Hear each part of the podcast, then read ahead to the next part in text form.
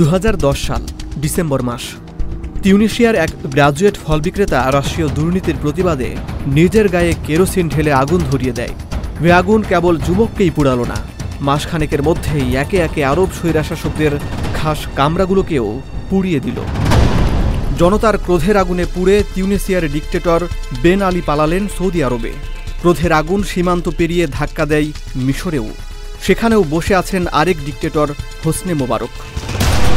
মুবারকের গদি তছনছ করে দিয়ে স্বৈরাচার বিরোধী ক্রোধ নরবরে করে দিল লিবিয়া, সিরিয়া, এমনকি বহুদূরের ইয়ামেনকেও। আরব বিশ্বে ছড়িয়ে পড়া এই গণ অসন্তোষেরই নাম আরব বসন্ত। যে আন্তর্জাতিক গণমাধ্যম আরব বসন্তের করকরে মচমচে খবর পরিবেশন করে সমগ্র দুনিয়াকে তাক লাগিয়ে দেয়, তার নাম আল জাজিরা টেলিভিশন। আরব ডিক্টেটর ও রাজতান্ত্রিক সরকারগুলো তাই কাতারের এই গণমাধ্যমকে দেখে থাকে নিজের সতীন হিসেবে। আজ থেকে সাড়ে তিন বছর আগে সৌদি আমিরাত গোষ্ঠীর সর্বাত্মক কাতার অবরোধের অন্যতম মূল কারণও ছিল আল জাজিরা টেলিভিশন। সৌদি আমিরাত, মিশর আর বাহরাইনের দাবি ছিল আল জাজিরা বন্ধ করে দিতে হবে। সম্প্রতি কাতার থেকে অবরোধ সরে গেছে, কিন্তু আল জাজিরা আগের মতোই সদম্ভে দাঁড়িয়ে আছে।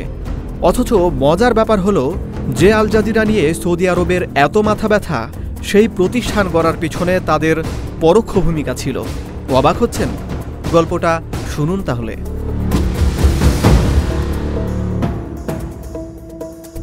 উনিশশো ছিয়ানব্বই সাল, মাত্র বছরখানেক আগে পিতার বিরুদ্ধে রক্তপাতহীন এক অভ্যুত্থানে কাতারের আমির হন হামাদ বিন খলিফা আল থানি তিনি বর্তমান আমির তামিমের বাবা।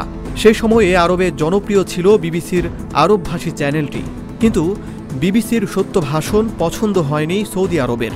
সৌদি স্যাটেলাইটের দাপটে বিবিসিকে আরবিভাষী চ্যানেলটি বন্ধ করে দিতে হয়। হঠাৎ করেই বিবিসির কয়েক ডজন সাংবাদিক বেকার হয়ে গেলেন। সাথে ব্রিটিশ সিইও এবং কিছু টেকনিশিয়ান। এই টেকনিশিয়ানদের বেশিরভাগই ছিলেন আরব ফিলিস্তিনি। আর এই সুযোগটাই লুফে নিল কাতার। দেশটির আমির আরবিভাষী মিডিয়া ছেড়ে দেয়া সমস্ত সাংবাদিক ও টেকনিশিয়ানকে কাতারে আমন্ত্রণ জানালেন। একশো মিলিয়ন ইউএস ডলার খরচ করে প্রতিষ্ঠা করলেন Al Jazeera television. Al Jazeera প্রতিষ্ঠার সময় ব্রিটিশ সিইও শর্ত জুড়ে দেন, এটিকে রাজ পরিবারের মুখপাত্র বানানো যাবে না, সংবাদে হস্তক্ষেপ করা যাবে না। কাতারের আমির সেই শর্ত মেনে নেন এবং আইন করে আল জাজিরার ওপর কোনো ধরনের প্রভাব খাটানো বা নিয়ন্ত্রণ করবার ক্ষমতা রহিত করেন। আল জাজিরা টাইমলাইটে আসে দু হাজার এক সালে নাইন ইলেভেন পরবর্তী ঘটনায়। চ্যানেলটি আফগানিস্তানে আশ্রিত আল কায়দা প্রধান ওসামা বিন লাদেনের সাক্ষাৎকার প্রচার করে। ক্ষুব্ধ হয় আমেরিকা। আমেরিকার তরফ থেকে প্রস্তাব আসে আল জাজিরা বন্ধের। সাংবিধানিক কারণ দেখিয়ে আমেরিকার সেই প্রস্তাব ফিরিয়ে দেয় কাতার। শুরু থেকেই অনুসন্ধানী রিপোর্ট আর চমৎকার সব ডকুমেন্টারি তৈরির মাধ্যমে নিজেদের গ্রহণযোগ্যতা বাড়ায় আল জাজিরা।